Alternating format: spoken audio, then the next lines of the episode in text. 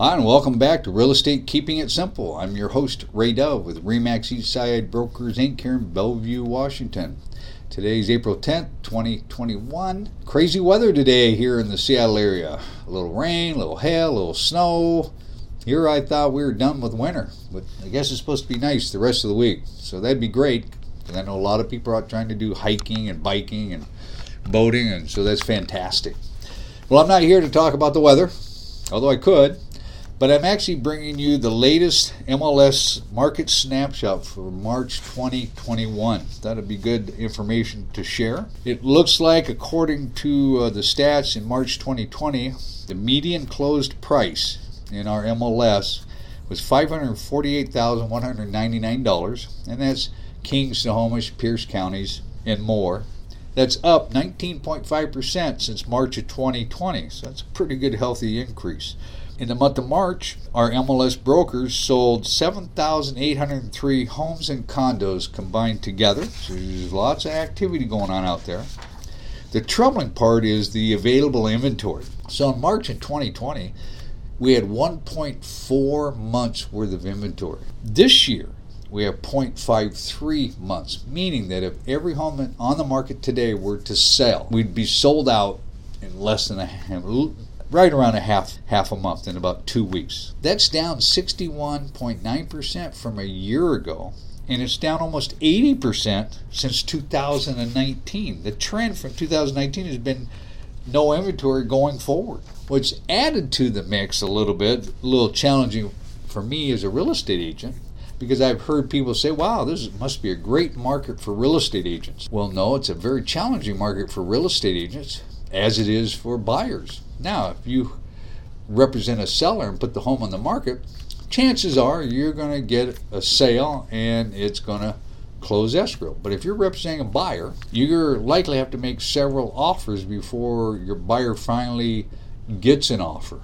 If they get one at all. I know several buyers are getting worn out and they're tired and you know they keep moving the goalpost on do we offer fifty thousand over the asking price, do we offer three hundred thousand dollars over the asking price? And where do we get the money to make that sale happen? A lot of lot of disconnects there. So there's a lot of real estate agents running around town, and I kind of chuckle when I'm going up on the freeway, wondering, oh, I wonder how many cars right now on the freeway are real estate agents racing from one house to the next, trying to show a property in hopes that their buyer will get a house. That whole auction mentality. What's added to the mix from my side of the ledger as a real estate agent, we have increased the number of real estate agents in our market by 8% from last year. So we've got now roughly about 3,000 more real estate agents practicing real estate.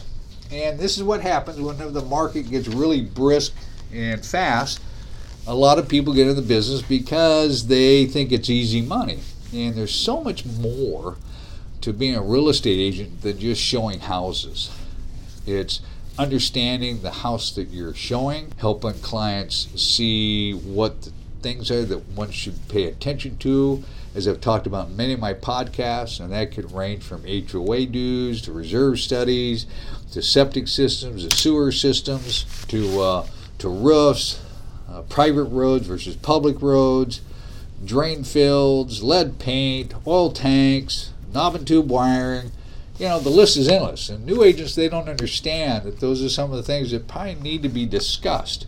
Then how do you how do you navigate through building inspections and things of that nature? So when you're out choosing your real estate agent or interviewing someone, I would caution against using someone just off the house you see on whatever website you found the house and at least ask them a few qualifying questions. Now, just because they've been in business a long time doesn't really mean anything. And if they come from a construction background and they're fairly new, that could be an asset to you as a buyer. And as a seller's agent, the same thing. At least ask them a few questions uh, so that you can know that whomever you're going to work with or have represent you has the skill set to help you navigate your purchase or your sale of your real estate.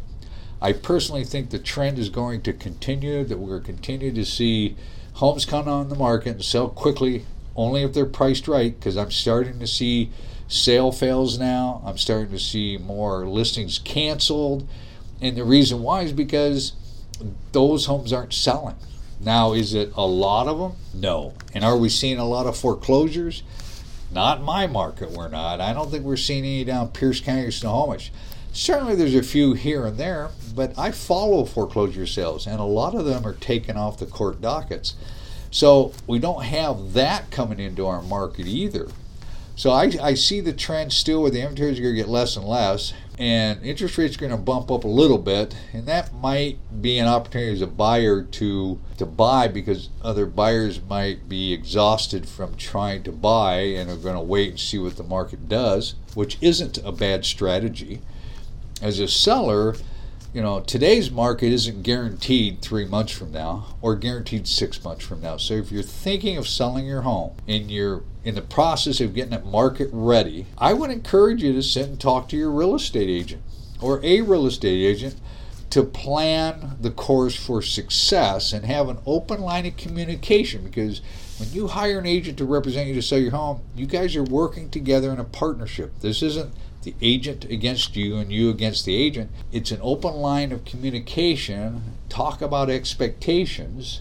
We've chatted about this a little bit before is whatever you agree to put the home on the market for at that listed price, you have to be okay with selling it at that price because there's no guarantee that you get multiple offers. You may only get one offer and it may be at that asking price. With any luck, I mean, the goal is to get two or three or four people fighting over the home and then you can get more for the house, but then Got to make sure your agent understands how to set the table with multiple offers to get you not only the highest price, but the best terms that have a 99.9% chance of successfully closing escrow. So don't be afraid to ask your real estate agent or the real estate agent you're entering some specific questions of how they would best handle this circumstance or that circumstance.